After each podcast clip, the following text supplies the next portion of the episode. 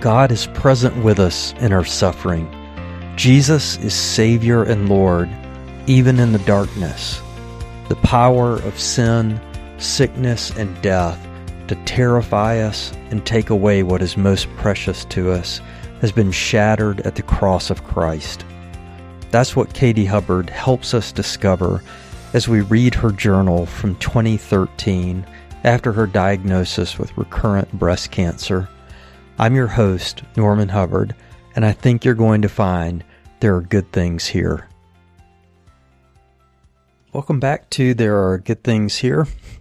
And Katie almost threw me for a loop. She has one entry in an older journal from Sunday, August 10th, and then she picks up with a new journal. Um, and I think she explains why, but we'll read this one entry from Sunday, August 10th. She begins with Psalm 119, verses 104 and 105. Through your precepts I get understanding. Therefore I hate every false way. Your word is a lamp to my feet and a light to my path. I've been wondering how to make decisions in light of our new reality. I think it is this. It's more important than ever that I am in your word, letting your word be a lamp unto my feet and a light unto my path. I'm praying about an RV and a home equity loan. There could be a number of problems with that scenario. We need your wisdom.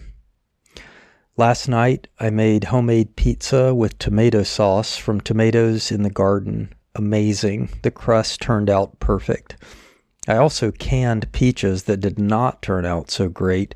Grr. Not sure what I keep doing. I think that I need to try a heavier syrup. Maybe I should mention too that uh, the RV thing. I think that part of Katie's challenge was she married me, and uh, she might have had a higher value on frugality and conservative decision making, and her husband had perhaps less concern about that. Anyway, the RV saga uh, ended up being just a tremendous parable in our life, uh, partly because the RV we did buy was such a tremendous problem and we received tremendous help. I think that I talk about that throughout the uh, podcast in the second season. Anyway, um, Katie then goes on to a new journal and discusses why she wrote one entry in that old one and then started a new one. Tuesday, August 13th, 2013, first entry in a new journal. Dear Lord, Rachel is home and she brought me this journal. Perfect because I just finished my other one. I missed her so much. Now the house is full again. All the chicks are under one roof. It is a gorgeous morning, windy and cool. What a summer. I need a blanket. It feels like Wisconsin. I don't think that you can beat a red hibiscus. Even though I always do pink flowers, I believe that a red hibiscus is a necessity. It is so gorgeous. It truly looks like the tropics. I love that comment from Katie, by the way. Um, you just have to have a red hibiscus. And it was true, she always had one. From Jesus Calling The more you focus on my presence with you, the more fully you can enjoy life. The Navs picked new field leaders, and Lindy moved up even higher. They cre- they keep creating jobs for her. Uh, Lindy, I know that you listen to this podcast, and you know that that's true. And we were so happy. Norman met Matt in Chicago yesterday. I think I have an insecurity where the Navs is concerned. My fear of being left behind really comes out in this area, especially as cancer has knocked me out of so many things on top of having children. Four edge women without children. a fall where I will hopefully be feeling a little better, but still facing challenges and surgery. I don't believe that this fall is the time to completely re engage. They are doing an EDGE staff study on Tuesday mornings, but I'm just not sure that is where I should be. I feel like I would naturally feel like I need to shepherd, and I just don't know if I should go there. Of course, if I don't go, I will be wildly out of touch. And yet, Norman did say last December that I should view all of this as a year. I think the only reason I would go is a fear of being left behind. I feel like I need to be anonymous and to soak up your word. Is that okay? Should I want to or ought to jump back in and minister? This is a pretty deep question for Katie to ask, by the way. She was the last born uh, with three older brothers, and I know that one of the fears that drove her was a fear of being left behind. Um, and it was certainly an issue that we had talked about a good bit during our married life. She mentions this almost parenthetically in her journal entry, but when kids came along and she devoted a lot of her time to raising young kids who were in the house, just that sense that all the things that she loved about ministering to students, I was continuing to do, but she was not able to do as much. And so it was a concern she was still struggling with now that cancer had sidelined her a good bit.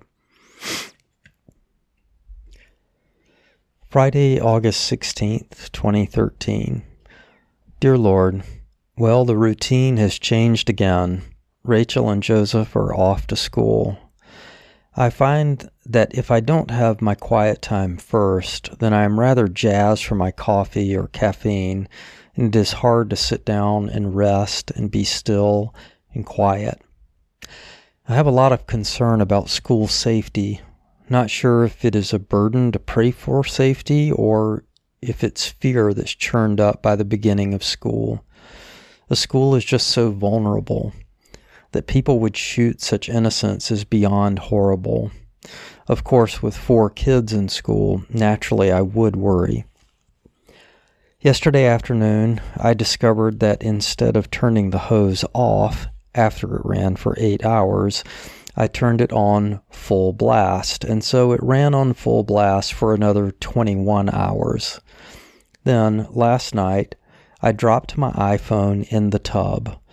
I am so codependent on that phone. I use it for everything.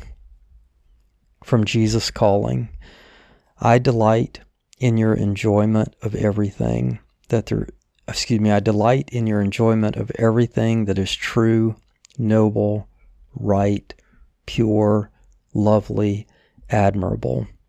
Think on these things. Sunday, August 18th. Dear Lord, it looks like our weeks long stretch of fantastic weather is coming to an end, but what a glorious summer it has been. I went to a dinner at the at the Dagers with our Edge Corps team. This the Edges Edge Corps team is our was our team of intern staff with the Navigators. It was very great, but I came home bummed. It is painful to hear about everyone else's normal life. I should be focused on how grateful I am for the staff that you provided, but instead I'm thinking about myself and am sad. I feel like I am standing in the middle of a rushing stream, and all around the water is rushing past me, and I am still being left behind. I feel like I see everything differently now, and I don't know what to do. I'm finding that it's hard to be around people outside of my inner circle. But it is kind of hard to be sad around people. Are these wrong thoughts that I should reject? Do I feel misunderstood? I feel shaken to the core. I feel sad. I am so thankful for my home and my family. They are such a comfort to me, and I'm so thankful for safe friends. Kayla starts high school tomorrow. I just feel totally dispensable. People in Nav share about how share how difficult a season it was when they were knocked out of ministry or their ministry was taken away. But what about facing your life being taken away, not being here at all? How do you process that? It might not even be necessary for me to be here according to your plan. August 20th, 2013, a Tuesday. Dear Lord, Kayla survived her first day at Central High School. Whew. It's so hard to believe that she is in high school. It seems like she had a decent day. Thank you. It seems like she has a nice friend in Courtney. Thank you. Today, the big question Will she know anyone at lunch? Then, after dropping Kayla off, I had to drop Joseph off at the big playground with no Mrs. Foreman around. So it was a double whammy to my mommy heart.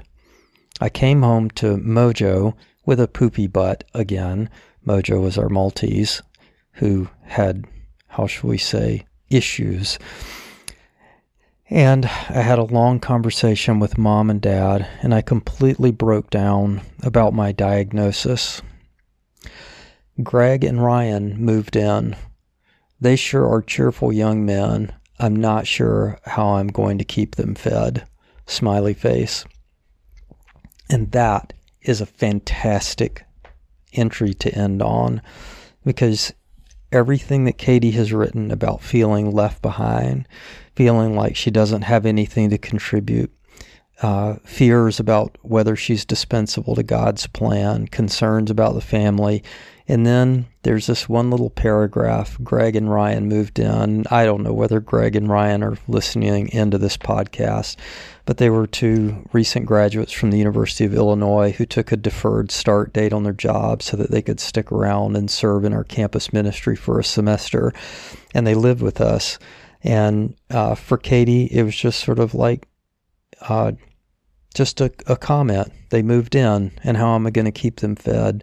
Uh, I don't think she was even able to see the kind of impact that she had on the lives around her. And I know that Greg and Ryan would say that today.